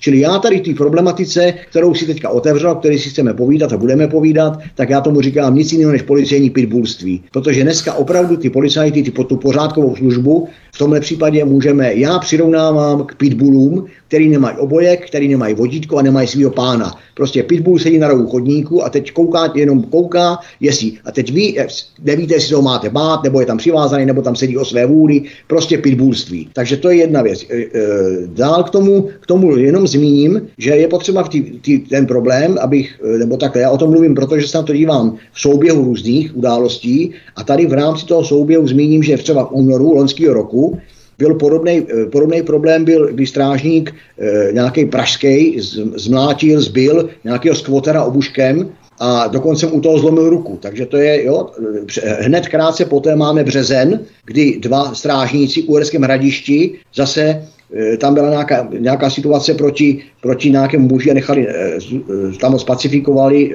nevím jestli oprávně, neoprávněně, ale nechali tam třiletý dítě na to koukat a pak ho dokonce tam někde jakoby v vozovkách zapomněli. Sám si zmiňoval tu paní akce Trolejbus Brno. Jo? To samé bylo zásah v Ostravě strážníků v březnu 21 proti nějaký, proti nějaký paní, která neměla roušku. To prostě je hrdelní zločin.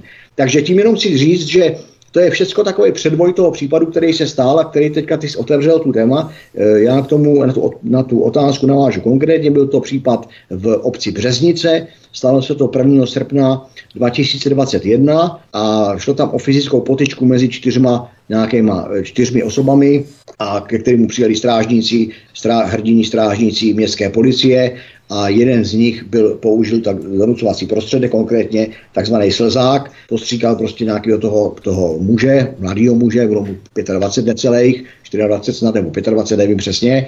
Na, on následkem toho měl padnout na zem a podle mediálních zpráv, mediálních zpráv různých byl převezen do nemocnice, myslím, že dokonce e, záchrankou, snad do Prahy a v té nemocnici následně zemřel. Jo, to znamená, že e, já si myslím, že ať tady kriminální policie vyšetřuje nebo nevyšetřuje, co chce, jestli někdo po, e, použil takový prostředek, nebo takhle nemůžu, nevidím v tom přiměřenost použití donucovacího prostředku, když následkem je smrt. A zase se dostáváme k tomu, že ta smrt už tady není jediná, ona ta smrt tady byla v Teplicích a tak dále. A, a zase takový ti, jak bych to řekl, svým způsobem primitivní, primitivní občané to budou hodnotit tak, jakože prostě na, venku je to samý fečák, samý gauner, a že ta policie konečně má nějaký pravomoci a konečně tady dělá pořádek a budou to tak, tak kvákat tak dlouho, až tím obuchem dostanou po Makovici oni a potom najednou budou řvát a dovolávat se svých práv a budou tvrdit, že oni jsou něco jiného, že, že to vlastně nikdy neřekli.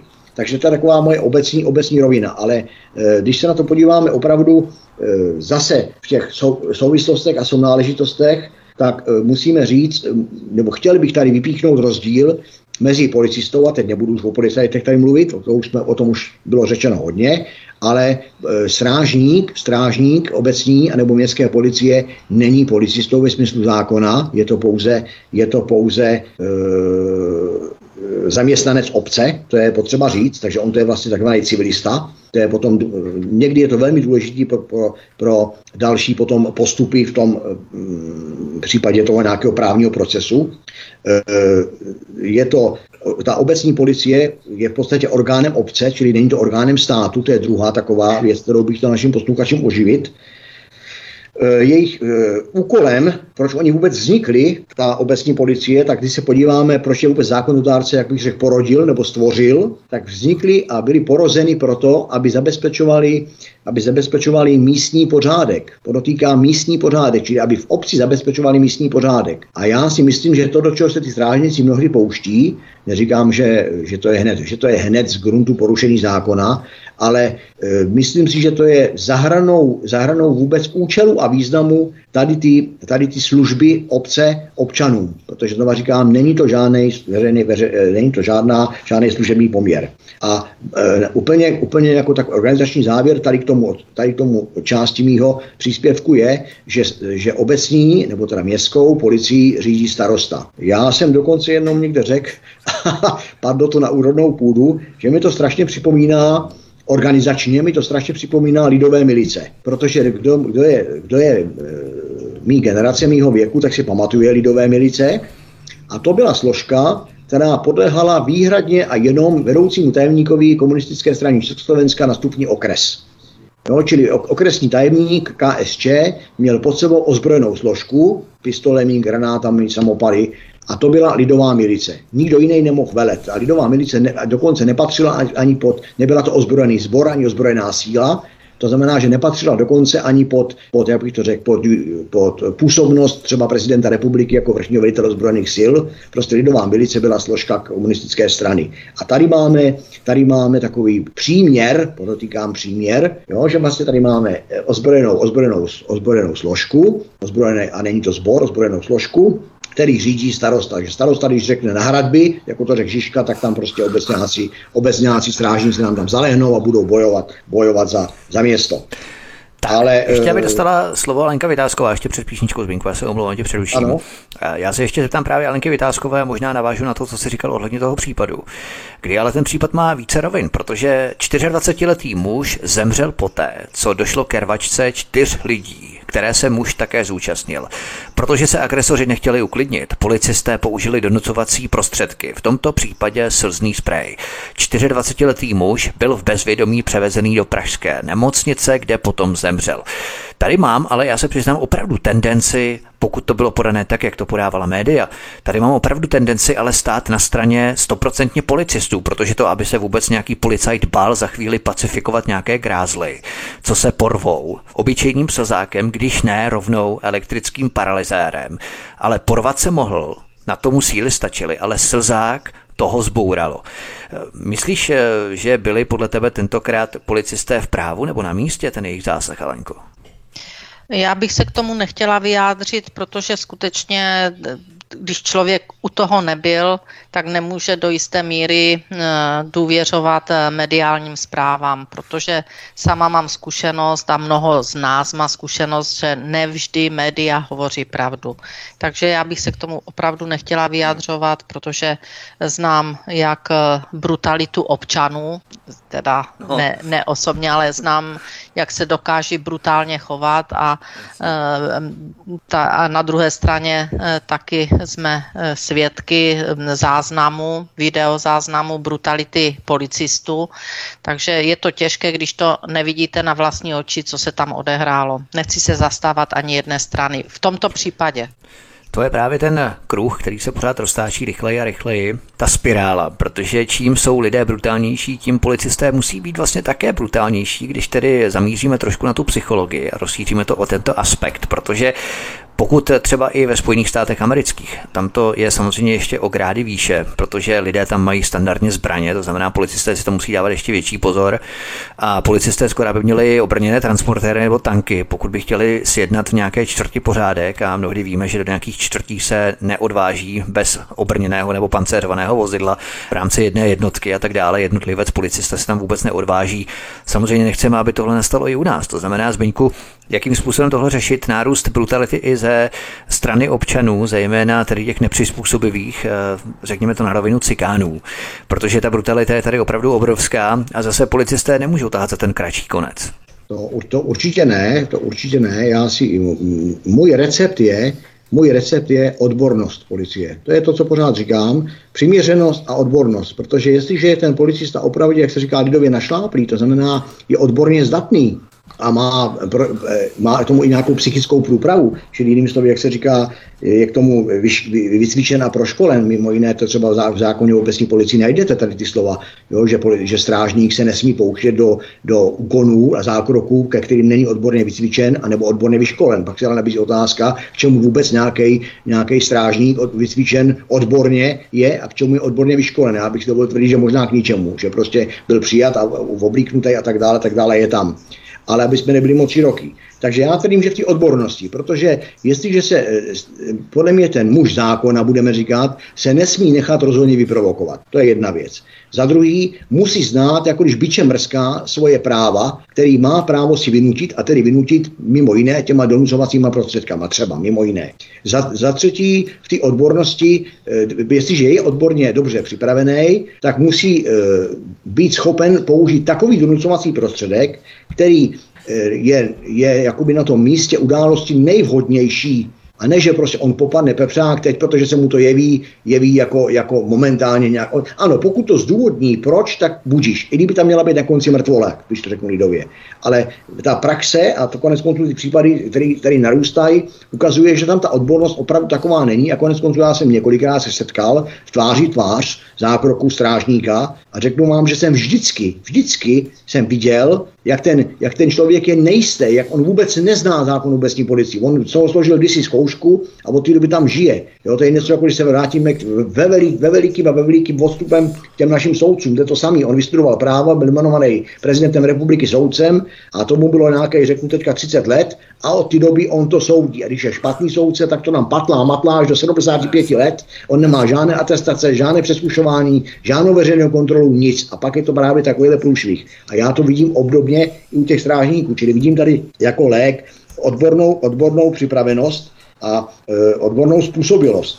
Jo, protože jedině ta neodbornost, a e, jestliže tam, není, jestliže tam není odbornost, tak ji nahrazuje libovůle. Či a libovůle zase mým, mým výkladem je, že e, to, co mám jako díry ve znalosti zákona, tak nahradím tím, co si momentálně já myslím, že bude správný. Ale to, co já si momentálně myslím, že bude správný, ještě neznamená, že je zákonný. Jo, čili pokud, Dobrá. takže takhle já bych to uzavřel. Já si myslím, že tam je vždycky nějaká cesta. A další věc, každá, každá akce způsobuje reakci. Je logický, že když někde bude rvačka, tak se tam nemůžu jako, jako muž zákona chovat jako pan Tau a usmívat se tam.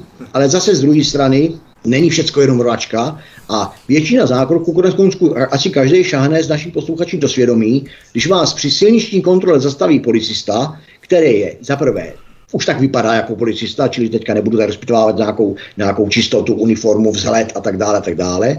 Má nějaký vystupování slušný a přitom rázný, pozdraví prostě. A teď, má, teď na vás začne mluvit, dobrý den, pane řidiči, já nevím, podle paragrafu 11 vás vyzývám, předložte mi doklady. Takže eh, nebudu to, jo, každý ví, kam tím mířím. Tak logicky vidím, z, první, z, první, z prvního pohledu vidím, že mám před sebou někoho, komu já říkám, že je našláplej, rozumí tomu a nebudu Vůbec mě to nenutí tomu ho provokovat, protože vím, že kdyby ho provokoval, tak on, on, on na to má znalosti a takzvaně mě dostane a utře mě jak papírový úbrousek. Ale jestliže tam e, mě zastaví nějaký níman, který poté začne šťourat v nose, teď vlastně neví, proč mě zastavil, pak mi obejde auto, začne mi okopávat nárazníky, začne mi vykládat nějaký nesmysly, které vůbec nejsou. A já mu řeknu, prosím vás, jaké je teda účel ty silniční kontroly? No o tom rozhoduju já a takový. Jo, čili tím se dostávám k tomu, že to je všechno špatně. Já tady teďka odbočím k případu, který v rámci institutu řešíme, to je případ nějakého pana Koláře, a to je obdoba. To byl prostě případ, kdy, kdy dva strážníci versus tři nějaký mladíci se dostali do nějakého, řeknu teďka, konfliktu, skončilo to u soudu. Já si myslím, že ten soud nerozhodoval tak, jak měl, ale to je moje subjektivní, to je můj subjektivní názor, nicméně na tom ještě pracuju. Ale e, je, jestli něčemu tady z toho, co se teďka zmiňuji, z toho příběhu toho pana Koláře a jeho dvou kamarádů, jeho dvou kamarádů a e, dvou strážníků, pomlčka kamarádů mezi sebou, tak e, jestli něčemu z toho rozsudku jméne republiky věřím, tak to je věta, která začala, co vy mrtký feťácký, co vy tady děláte, vypadněte odsud. Tomu věřím, protože to jsem už opakovaně obdobný nástup strážníků na scénu viděl. A jestliže prostě přijdete k někomu, kde je sám o sobě agresivní, podnapělý a podobně a podobně, a tak toho oslovíte, tak máte zase jako policajt našlápnuto k tomu, že se setkáte s, a, automaticky s agresí. A to si myslím, že je právě špatně a znova se k tomu a tímto ji uzavřu, že to všechno vychází z psychické odolnosti mužů zákona a z jejich obrovské odbornosti, připravenosti a vysvíženosti. Tečka. Ale Nevytázková a Zbigněk Prousek jsou hosty u nás na svobodném vysílači studiu Tapin Radio od mikrofonu a zdraví vítek. My si zahrajeme písničku a poté se podíváme na poslední téma našeho dnešního rozhovoru a to bude New Green Deal, nový zelený úděl. Počkejte si na to, bude to zajímavé. Hezký večer a příjemný poslech. Od mikrofonu svobodného vysílače vás zdraví vítek. Spolu se mnou je tu Alena Vytázková a Zbigněk Prousek. My se podíváme na další téma, na další zprávu. Alena Vytázková. V rámci svého radikálního klimatického plánu, známého jako New Green Deal, Přichází Evropská komise s dalším zeleným návrhem, tentokrát mířeným na lesy. Až 10% lesů na území Evropské unie by totiž mohlo spadat pod takzvanou masivní ochranu a těžba dřeva by tak v něm už nebyla možná. Na to by silně doplatili unijní státy, kde dřevařský průmysl tvoří významnou část ekonomiky a ceny dřeva by tady citelně vzrostly. Odkaz číslo 3 v popise pořadu na Odyssey. Myslíš, že je tato nová lesnická strategie Evropské unie smysluplná? Protože ano, kácení lesů považovaných za plíce planety je zločin. Víme, že v Amazonii ubývají stromy v obrovské množství, z čehož těží právě dřevařský průmysl. Jak hodnotíš takový postup Unie? Alenko, má na něco takového vůbec právo? Tak um, asi všichni víme, že Unie má právo téměř na všechno asi jste si taky všimli, že se tam objevují záležitosti jako, že budeme jíst méně masa, protože eh, krávy nebo dobytek takzvaně prdí a znečišťují planetu, takže budeme mít méně masa a budeme se živit jinak. To je taky součástí vlastně eh, nápadu z Evropské unie. Ale co se týká těch lesů, tak mě by to celkem nevadilo, protože si myslím, že eh, tak, jak se v některých oblastech lesy plení, a není to jenom kvůli kůrovci, ale je to kvůli eh, zisku eh, majitelů těchto akcí, tak já tady toto bych třeba považovala za hm, dobrou věc, protože lesy jsou skutečně plícemi země. Na druhé straně... Ono člověk si vytváří takovou romantizovanou představu o tom, no. že nebudeme kácet lesy, ale, ale to dřevo potom rapidně zdraží. To je ten účel, jo. No tak na druhé straně, oni, oni jsou stále v rozporu. Tady není ucelená koncepce, protože oni vždycky, nebo oni, uh, Brusel přijde s nějakým nápadem a ten nápad pak prosazuje, pak přijde s jiným nápadem a zase ho prosazuje a ty nápady jdou proti sobě. Protože když vezmete, že nebudeme teda kácet lesy, že já nevím, 10% se sníží těžba, eh, tak se zvýší skutečně zase ceny těchto produktů, ale na druhé straně se část eh, při těžbě lesů používá jako eh, biomasa, čili máte zase eh, bioplynové stanice, máte na druhé straně, které se podporují jako zelená energie, že? Patří do toho Green Dealu. Takže jde to proti sobě a já nerozumím vůbec celé té koncepci, eh, protože celá ta koncepce vede k velkému zdražování elektrické energie a k jejímu nedostatku. Myslím si, že to bylo minulý týden, kdy paní Merklová po návratu, myslím, z Ruska a Ukrajiny, tak upozornila i na tu oblast té zelené energie, že eh, se musí do jisté míry eh, přehodnotit některé kroky, eh, protože hrozí skutečně velký nedostatek elektrické energie a hrozí také její vysoké, její vysoké ceny. Už dneska se v médiích objevují to, co jsem říkal před pár lety, že ehm, prostě energie bude pouze pro bohaté a bude jí, bude jí nedostatek, tak už se objevují informace o e, tom, jak bude ehm, růst cena elektrické energie o 40%, e, pak se to o dalších a další procenta. E, já předpokládám, že cena energie bude opravdu pouze pro bohaté, bude se s ní šetřit a nebude, a bude jí nedostatek, bude hrozit i energetická krize, budou hrozit blackouty, eh, bude eh, v této oblasti skutečně absolutní nedostatek a ta cena bude vysoká.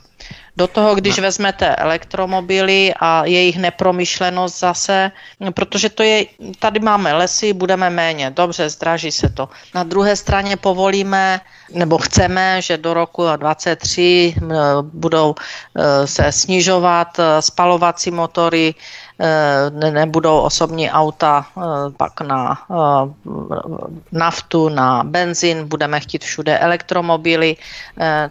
To prostě nejde Eh, eh, není podloženo eh, tím, že je to vůbec možné.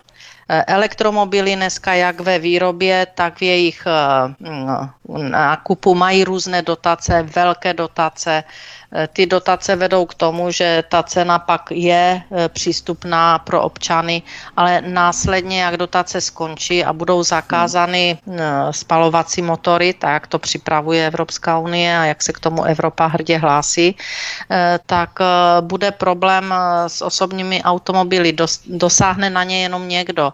Jejich provoz bude drahý, protože cena energii bude šíleně drahá. Takže je to nepromyšlené, není to eh, koncepční a povede to skutečně k nedostatku elektrické energie, k její vysoké ceně a když je nedostatek a vysoká cena, tak není to běžně přístupné zboží pro všechny občany. To znamená vyvolání umělé energetické krize. Právě na to navážu ještě Alena Vytázková. Státy se v rámci tohoto New Green Dealu zavázali, že do roku 2050 nebudou produkovat žádné čisté emise skleníkových plynů, nebo že bude hospodářský růst oddělený od využívání zdrojů. Jak bys hodnotila New Green Deal jako celek, nejenom tu lesnickou strategii, protože Česko, jak víme, je jednou z nejprůmyslovějších zemí z celé Unie, tak eh, abychom si to dokázali představit, jak na nás Green Deal dopadne, nejenom co se týče automobilek, ale i v rámci jednotlivých průmyslových segmentů, Alenko.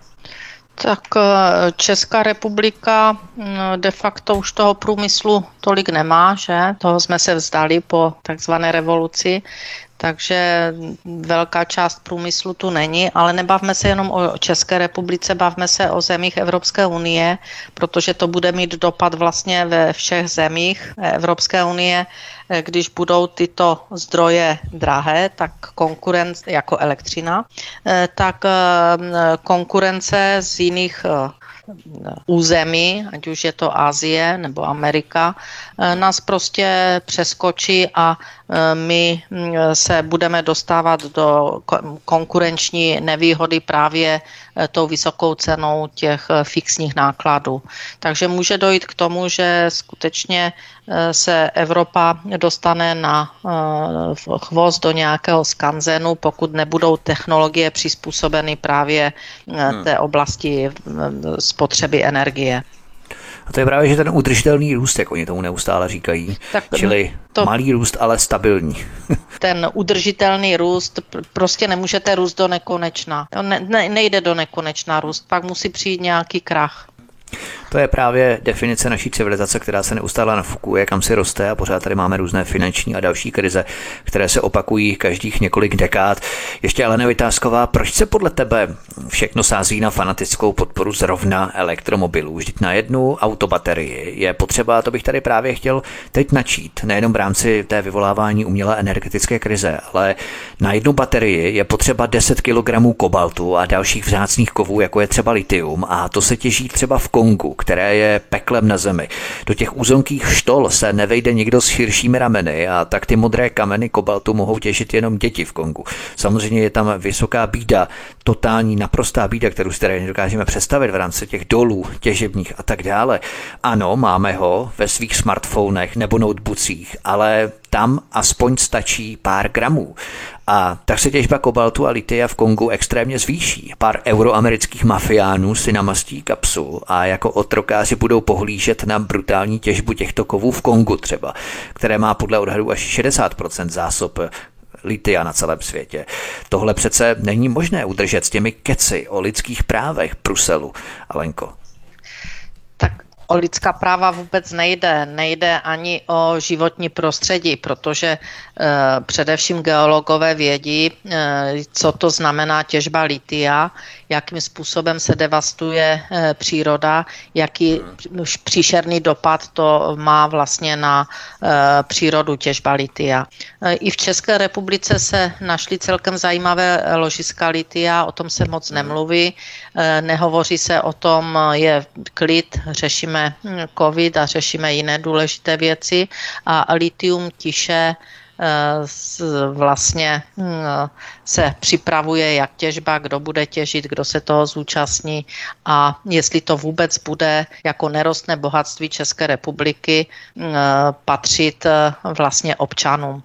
Eh, takže tady je opravdu zajímavá otázka nejen Kongo, které relativně je od nás daleko a e, samozřejmě e, musíme vnímat, že porušování lidských práv, která tam e, probíhají, tak musí mít dopad na každého slušného člověka, ale to, co se děje v Česku s litiem, tak to je zajímavá věc. A o tom se vůbec nehovoří, vůbec se nediskutuje, kdo vlastně za připravovanou těžbou litia v České republice, kteří jedinci zatím stojí a kteří budou nesmírně bohatí. A pokud Takže... bychom to mohli rozvést, kdo zatím tedy stojí? Protože se hovořilo o European Metals Holding, což byli spekulanté z Austrálie, v podstatě to nejsou těžaři, tam za nimi stál právě BlackRock. Mining Corporation, to je ta korporace BlackRock, která je největším globálním investičním fondem na celé planetě, nebo jedním z největších. A právě ti za nimi stáli a ti si právě brousili zuby na české litium. To znamená, kdo připravuje tu věc, když tedy se o tom nemluví a je o tom ticho? Já si myslím, že by o tom hodně musel, musí vědět jak pan premiér Babiš, tak hodně o tom musí vědět eh, ministři průmyslu a obchodu, počínaje panem Hinerem a konče panem Havlíčkem. Eh, to jsou ti, kteří skutečně mají nejvíce přístupu k tomu, jakým způsobem se litium vlastně u nás eh, připravuje k těžbě. Mlčí se. A když se mlčí, neznamená to, že je to zatím u ledu takzvaně? No to stoprocentně u ledu nebude. To je tak zajímavý biznis, že ten u ledu nemůže být. To nejde. To nejde. Jestli se mě chceš zeptat, jestli budu psát knihu o litiu, tak, jako o solárech, tak tě můžu ujistit, že ne, že soláry mě stačily. Já si myslím, že si rýpla do vosího hnízda až moc a těch voz by tady bylo daleko více, možná i těch sršňů globalistických. No. Ale já se zeptám tebe, Zbyňku, mm. není elektromobilita, právě jak jsme se bavili o tom s Alenkou, není elektromobilita jenom pro bohaté, protože Auto na baterky stojí dvakrát tolik než auto na spalovací motor a samotné automobilky tvrdí, že i ten nejlacenější model, až zmizí tedy ty dotace, se nedostane pod 700 tisíc.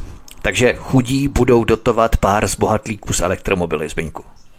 Tak to, jak jsem minule říkal a říkám to rád, nejsem odborníkem na všechno, takže nemám patent na rozum, takže opravdu jen takový můj, jak bych to řekl, člověč, člověčí názor, protože tady to z mojí odbornosti nemá vůbec nic společného. Eh, to je jako se ptát zubaře na těžbu černého uhlí, ale, ale můj názor je, že elektromobilita je spíš debilita. Takže takhle bych to viděl já, já tomu jako nejsem nakloněný, protože si kladu takový opravdu laický až primitivní otázky, jaký to bude jednorázový zatížení tisíce, když to bude prostě nasávat tu energii, potom přesně, jak tady zmiňoval, tu cenovou dostupnost, to teda bude mít eh, špička boháčů, bude mít nějaký si elektromobily a ulice budou prázdný. Neumím si to ani způsobem představit. Myslím si, že, že to opravdu naráží zatím v současném době v nějakou nekoncepčnost, že to prostě je takový to kývadlo, to lítá zprava, zleva doprava ty názory na to nebo na to. Ale zase z druhé strany naopak souhlasím s tím, že, že nebo takhle souhlasím s tím, to tady nebylo, tak nemám s čím souhlasit, ale e, vnímal jsem tady z vystoupení Alenky některé věci, že s tím v rámci toho lítia, že e, zase se o, takový ten selský rozum říká za vším hledej prachy.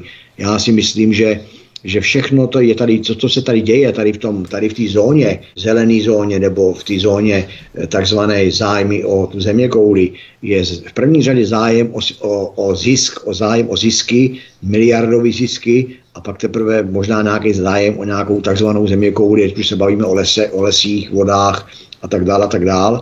Čili já bych to uzavřel, naprosto primitivně, ale o to víc upřímně, že já jsem rád, že jsem tak starý, jak jsem starý, že snad ještě stínu umřít normálně, ale vůbec nezávidím tě, těm, těm mladým generacím a těm malým dětičkám dneska, protože si myslím, že se asi dožijou, to nechci být špatným prorokem, že se asi dožijou temných a zlých časů, protože opravdu se nakonec možná skončí ty petrolejky a skončí tam, kde si dávno ti naši pradědové a prapradědové v těch horských chaloupkách, kde byla svíčka, kde se otevřeli kamna, aby se trošku zatopilo a budou se vracet těm starým přírodním zdrojům, protože fakt to tady jako neumím ani popsat proč, nevidím to tady dobře a je, když, se, když jsem někde slyší, slyšel takový nějaký, nějaký moudro, neznám jeho zdroj, že až lidstvo dosáhne svého vrcholu, tak se de facto zničí.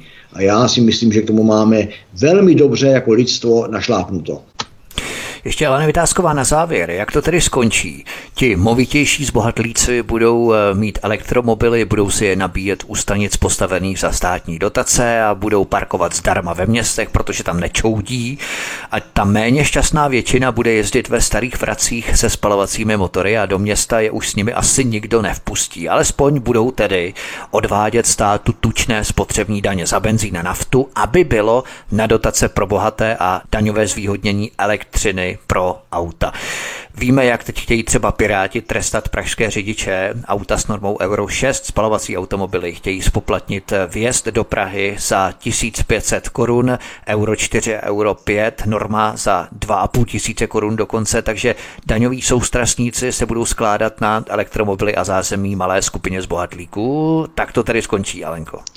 Tak to bude ta první fáze To znamená, že ještě budou povoleny spalovací motory, takže ti skutečně, co nebudou mít na to, aby si pořídili elektromobil, tak budou jezdit těmi starými, budou druhořadí občané, protože budou pod restrikcema a bude to probíhat přesně, jak si řekl. To bude ta první etapa. Ta druhá etapa pak bude, že budou zakázány spalovací motory, pokud k tomu má dojít, tak se to eh, predikuje, pokud se skutečně lidé nezbouří a neřeknou dost tady tohoto mm, eh, zeleného terorismu, eh, tak ta další etapa by pak znamenala, že už ani ty spalovací motory nebudou moc ne, že vjezdit do, do měst, ale nebudou moc jezdit vůbec po silnicích. A to znamená, že ta část občanů se dostane do situace, že možná budou moci šérovat auta. Mm. Takže mm, e, budou připravené auta, které si budou moci takovýmto způsobem vlastně mm, e, použít. E, po městě, jinak se bude jezdit nějak, nevím, asi jinak, ale na že, že, že, že, že, že mohou být právě připravené auta na šérování, čili je nebudou vlastnit ti méně moviti a ti moviti budou mít krásné své auta, no, takže se ta společnost takto trošku roz rozděly. Tak Zbyňku, ty závěrem se spalovacím motorem eh, ještě tedy nebudeš, nezemřeš, jak si říkal, jako druhořadý člověk, eh, zatím tedy ještě to vypadá tak, že minimálně do roku 2035, ale potom už mají prý být eh, spalovací motory zakázané docela, doufám, že ta hranice tady bude posouvat, ale pořád je tady ten Damoklův meč z pozice tady toho zeleného teroru New Green Dealu a což je právě to špatně. Tak já jsem neočkovaný, tak já už jsem člověk druhé kategorie, tak já už nemůžu být, já už jsem člověk druhé kategorie Eh, soukromí mám vozidlo starého favorita, takže už jsem člověk 55. kategorie. Když tady to, to všechno, renegát přímo když tady to všechno poslouchám a myslím si, že v roce 35 už budu, eh, jak to říkal pan Burian, eh, tamhle nebo tuhle, pěkně, pěkně z tuhle v truhle, takže si, já si myslím, že už si tím hlavu lámat nemusím a tím si jenom vrátím, už prostě, jak by to řekl, s troškou humoru, ale trpkýho humoru k tomu, že fakt těm mladým, mladým malým dětičkám a těm mladým lidem dneska svým způsobem opravdu nezávidím, protože si myslím, že je čeká peklo na zemi a e, takový to rčení, že budou živí závidět mrtvým, si myslím, že se k tomu postupně, postupně, ale pomalými, ale jistými kroky, kroky dopracujeme. Takže já si myslím, že že snad ještě stihnu umřít jako normální člověk. No, to záleží na nich, jak ten svět udělají. Pokud budou chtít být neustále očkovaní nekonečně v rámci vakcinačních cyklů a jezdit elektromobily, jenom ti nejbohatší, no tak si to samozřejmě udělají. To už záleží opravdu na nich, jakým způsobem si ten svět budou chtít udělat a co budou chtít prosazovat. Tak, to by bylo všechno pro náš dnešní pořad. Našimi hosty byla předsedkyně institutu Alenka Vytázková. Alenko, moc děkuji za dnešní povídání, velmi inspirativní a budu se těšit příště. Ahoj. Já děkuji a ahoj. A druhým hostem byl soukromý detektiv Lovec Šmejdů a člen výkonné rady institutu Aleny Vytázkové Zbyněk Prousek. Zbyňku, taky se s tebou loučím, měj se hezky a příště naslyšenou. Také se s vámi loučím a loučím se i s našimi posluchači a také všem ahoj. A příště se s vámi také budeme těšit. Já vás poprosím, milí posluchači, buď zavítejte na naší stránku svobodného vysílače, tady si pořád můžete stáhnout v MP3 formátu, případně na podcast, anebo zavítejte raději na Odyssey, kanál Odyssey, kde prosím se zaregistrujte a také klikněte na tlačítko odebírat, abyste nezmeškali další pořady, které pro vás chystáme tady na studiu Tapin Radio Svobodného vysílače. Od mikrofonu vás zdraví Vítek, já vám přeju hezký zbytek večera a příště se s vámi opět těším na slyšenou. Prosíme, pomožte nám s propagací kanálu Studia Tapin Rádio Svobodného vysílače CS. Pokud se vám tento nebo jiné pořady na tomto kanále líbí, klikněte na vaší obrazovce na tlačítko s nápisem Sdílet a vyberte sociální síť, na kterou pořád sdílíte.